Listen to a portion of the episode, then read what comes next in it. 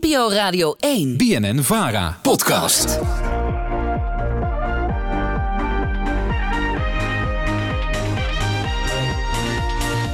Natasha Gibbs.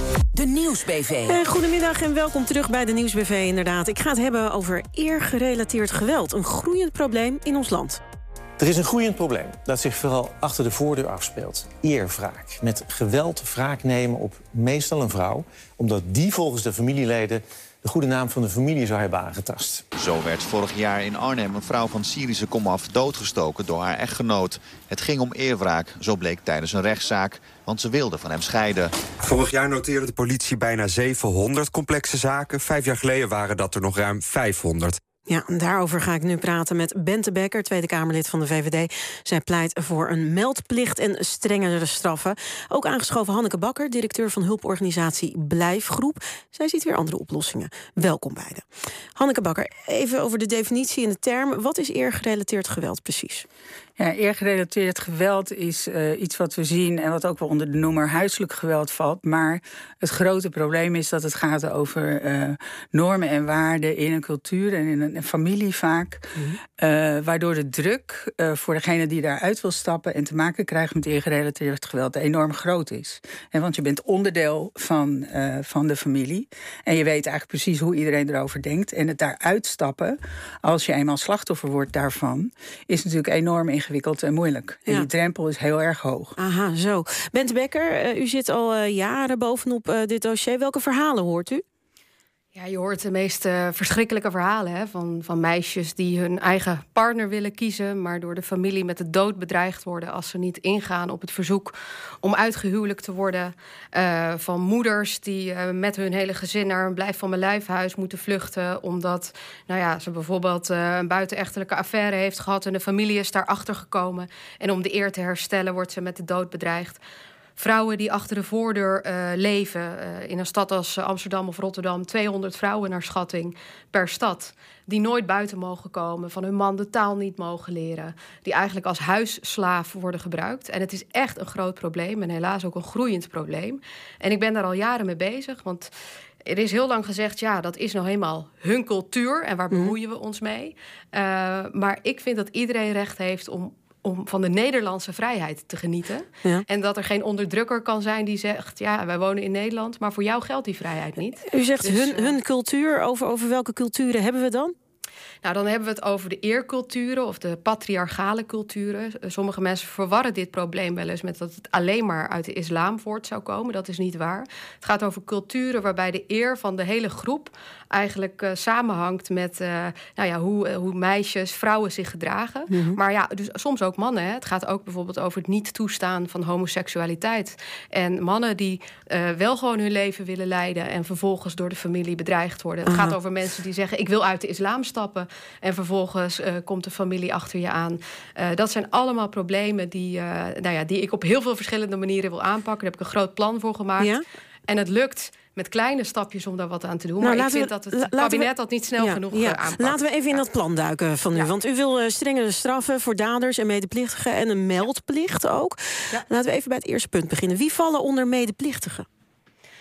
Uh, medeplichtigen, nou ja, dat is dus uh, precies wat mevrouw Hanneke Bakker net zei. Het specifieke aan eergerelateerd geweld is dat het niet uh, de man is die zijn, die zijn vrouw slaat en waar vervolgens natuurlijk de familie schande van zou spreken. Het is de familie die het goedkeurt, die het soms zelfs aanmoedigt dat er geweld wordt gebruikt om de eer te herstellen. Mm. En daarmee is de familie of de groep medeplichtig. Dat heet dan collectief daderschap. Aha. En het is nog niet voorgekomen dat er ook echt sprake is geweest van een veroordeling van die familie.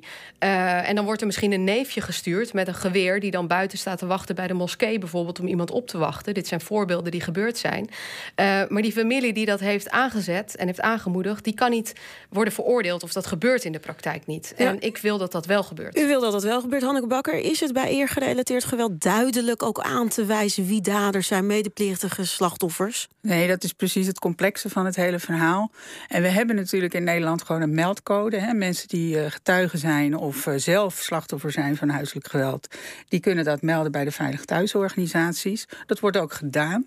Veelal wel door de politie of mm -hmm. door andere professionals.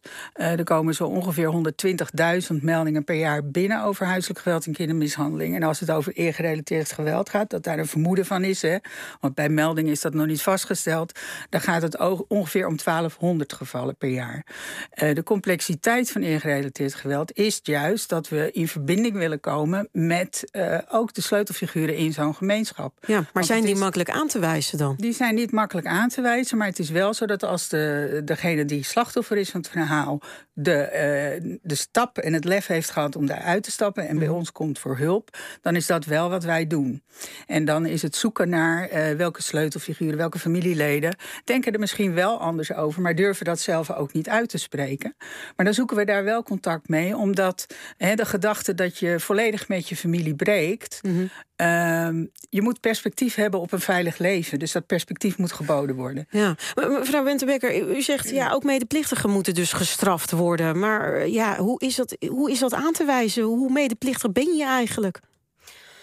Nou ja, uh, kijk, als jij gedwongen wordt onder, de, onder dwang van, hè, onder, onder bedreiging van geweld om iemand anders geweld aan te doen, dan is dat natuurlijk iets dat een rechter moet, moet meewegen. Dat je dat niet zelf bedacht hebt, maar dat jij eigenlijk ook slachtoffer was. Maar op dit moment gebeurt het niet dat alle bedenkers, dus de mensen die echt ook uh, achter, die, uh, achter die daad staan, dat die ook worden vervolgd. En dan zegt het kabinet, ja, het OM heeft wel die mogelijkheden.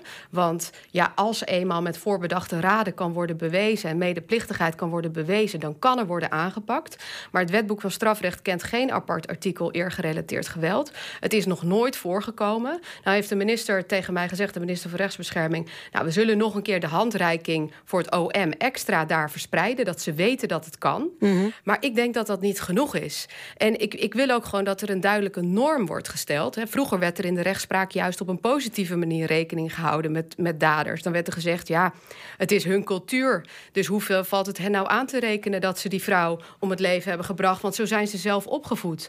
Nou, ik vind dat de norm andersom moet zijn. Mm -hmm. uh, dit hoort niet bij Nederland. Dit moet dus juist een extra reden zijn om, om gestraft te worden. En uh, ik wil dat het kabinet dat, uh, dat gaat regelen. Ja, als ja. mensen aangifte doen hè, van geweld, dan wordt het sowieso gestraft. los van of het eergerelateerd geweld of huiselijk geweld is. Hoe wilt u dat strenger maken voor specifiek eergerelateerd geweld dan? Nou, het is, het is precies het punt wat ik net zei. Uh, het gaat niet zozeer over degene die, uh, die, de, die de trekker heeft overgehaald. Maar het gaat ook over die hele groep die daartoe heeft aangezet. En die blijft nu uh, vaak buiten schot. en, en daarmee kunnen ze eigenlijk blijven doorgaan. Ja, u wilt het dus uit, u wilt het uitbreiden naar ook medeplichtigheid. Maar wilt u ook dat ja. de straffen omhoog gaan voor de daders? Ik, ik, er is niet één manier waarop ik zeg, zo moet het. Als, mm -hmm. dat, als dat ervoor nodig is, vind ik dat goed. Kijk, mm -hmm. in Nederland is het zo dat, uh, dat, uh, we, dat de politiek net geregeld heeft... dat, uh, dat voor moord, hè, dat, dat, doodslag, dat, dat de strafmaat al, mm -hmm. al verhoogd wordt. voor moord kan levenslang worden opgelegd. Ik zit niet op de stoel van de rechter, maar ik constateer wel... dat het op dit moment niet ja. gebeurt voor al die mensen... die er in die cultuur wel voor zorgen... dat vrouwen, homo's, andersdenkenden niet veilig ja. zijn. Ik wil heel even naar Bakker. Want wat denkt u? Gaat de strenger straffen, uh, gaat dat eergerelateerd uh, geweld oplossen? Um, nou, dat denk ik niet. Maar laat ik vooropstellen dat ik blij ben met alle aandacht die er voor dit onderwerp is. Want dat het moet stoppen, dat is duidelijk. Maar hoe we dat doen, is natuurlijk wel een interessante vraag. En ik denk dat het belangrijk is, en ik weet niet of dat al gebeurd is, uh, dat dat goed getoetst wordt met de praktijk en wat we in de uitvoering ook tegenkomen. Neem bijvoorbeeld het aangifte doen. Hè. Wij zullen altijd adviseren bij slachtoffers huisgeweld, ook eergerelateerd geweld, uh, om aangifte te doen. Maar hoe moeilijk is dat? En hoe onveilig is dat? En en wanneer wordt het ook echt serieus genomen en in behandeling genomen? Hè? Want als gebeurt, dat, steeds... gebeurt dat niet altijd? Nou, als, je, serieus als je aangifte moet doen, dan moet je ook je gegevens vermelden. Dus uh, dat maakt het niet veiliger erop. Dus het is wel echt belangrijk dat dat soort dingen uh, gebeuren. De politie neemt het niet altijd uh, in behandeling. Dus het wil niet zeggen dat het ook een vervolg heeft. Kijk, de extreme zaken die Bente aankaart... ik denk dat dat nog een ander verhaal is. Hè? Mm. Maar als het gaat om al die zaken waar het speelt... waarin aangifte best uh, een, een, rol zou moeten spelen. En dat proberen we ook altijd wel voor elkaar te krijgen. Maar de praktijk laat zien dat dat heel erg ingewikkeld is. En ook niet altijd het gewenste resultaat uh, oplevert. Dus, dus oplo- nou, ik wil hem heel even afmaken. Oplossingen zien wij veel meer in het openbreken van het taboe wat erop rust. En laagdrempel. Eigenlijk moet de rode loper uitgelegd worden voor de vrouwen die de stap nemen. En ook de mannen trouwens. Om hulp te zoeken. En daar hebben we uitvoeringskracht voor nodig. En meldplicht moet gehandhaafd worden. Er is al een meldcode. Dus ik heb mijn twijfels daarover. Maar alles wat werkt is uh, prima. Maar of het werkt is de vraag. Mevrouw Becker, dus eigenlijk komt het erop neer dat juist uh, slachtoffers meer faciliteiten moeten krijgen om het te kunnen melden. En de omgeving ja. ook. Nee, daar ben ik het ook zeker mee eens. En ik vind ook dat er meer online hulp moet zijn. Hè, dat vrouwen en mensen met, om wie het gaat anoniem kunnen melden. Daar is ook een uh, online faciliteit voor... waar ik voor heb gepleit dat die, dat die wordt verlengd en dat die blijft bestaan. Dus en ook een protocol is, al voor professionals, dat ligt ja, er dus al? alleen dat protocol, uh, dat gaat er wel om dat dat wordt gebruikt. En dat protocol dat valt onder de uh, meldcode... die gaat over huiselijk geweld. Ja. En dat is echt iets anders dan eergerelateerd geweld. Als jij als hulpverlener ziet dat er sprake is van huiselijk geweld... of een kind met wie het niet thuis niet goed gaat, dan ga je als eerste de ouders inschakelen. Mevrouw nou, dat Bakker? moet je bij eergerelateerd geweld natuurlijk niet doen. Nee, en ik hoor nou. heel veel professionals die zeggen: wij weten niet goed hoe we hiermee om moeten gaan. Ik hoor juffen die zeggen: er verdwijnen meisjes na de schoolvakantie. Wij vermoeden achterlating, wij vermoe vermoeden huwelijksdwang, maar wij weten Ja. niet hoe Zeker. hiermee om te gaan. Ervaart u dat ook zo, mevrouw Bakker? Zeker, en het is een aparte, eh, het vraagt aparte kennis en expertise eh, als je het vergelijkt met huiselijk geweld. Mhm. Maar er zit natuurlijk wel een afhankelijkheid en machtsverhoudingen in die zeker vergelijkbaar is. Dus ook de mensen die zich daarin bewegen, weten daar het genoeg van. Maar het, is- precies wat nodig is: die kennis vergroten eh, en ook borgen. Dus ook, er zijn nu een aantal landelijke expertisecentra, waaronder bij Blijfgroep, maar ook in, eh, in andere eh, plekken van het land die daar heel erg goed in zijn. En dat mag veel meer uitvergroot worden. En een mooie oplossing zou bijvoorbeeld ook zijn dat dat landelijk gefinancierd wordt. Ik hou er niet zo van om daarover te beginnen. Ja. Maar eh, dat wij met z'n allen eh, continu bij gemeenten moeten leuren of dit nodig is, dat maakt het niet makkelijker. Eh, dus eh, eh, ja, ik heb vraagtekens bij meldplicht, bij medeplichtigheid. En Over dat, fi- over dat financieren, wat zou u mevrouw Bekker mee willen geven dan? Nou, er zijn een aantal zaken waar zoveel kennis voor nodig is. Die moet je bundelen, die moet je onderhouden, dat moet je borgen. Ehm, juist omdat het een, een ingewikkeld vraagstuk is. En eh, als we dat verdelen, decentraal, over alle gemeentes... om af te wegen of dat wel of niet nodig is... om daar financiering of menskracht op in te zetten... dan dat maakt het complex. Mevrouw Bekker, af van decentralisatie dus eh, eigenlijk... En, eh, en toen naar een landelijk beleid, als ik het zo hoor. Nou, U heeft maar een paar seconden hoor, om hierop te reageren. Eh, nou, ik, ik ben de, de eerste die, eh, die hiervoor wil strijden. Hè, voor Ja. het belang van eh, genoeg geld, voor het belang van landelijke expertise. En ik heb daar gelukkig ook wat stappen in kunnen zetten. Hebben, ik heb ieder jaar geld hiervoor weten vrij te maken. Ja. En het moet helaas te veel vanuit de Kamer, nog te weinig vanuit het kabinet. En daarom ook mijn oproep ja, voor al die vrouwen, mannen, andersdenkenden. Goed. hier moet meer gebeuren. We gaan naar Bureau Buitenland. Ik wil u bedanken. Bente Bekker, Tweede Kamerlid van de VVD. En uiteraard Hanneke Bakker van de Blijfgroep, de organisatie die hulp verleent. Ook bij eergerelateerd geweld.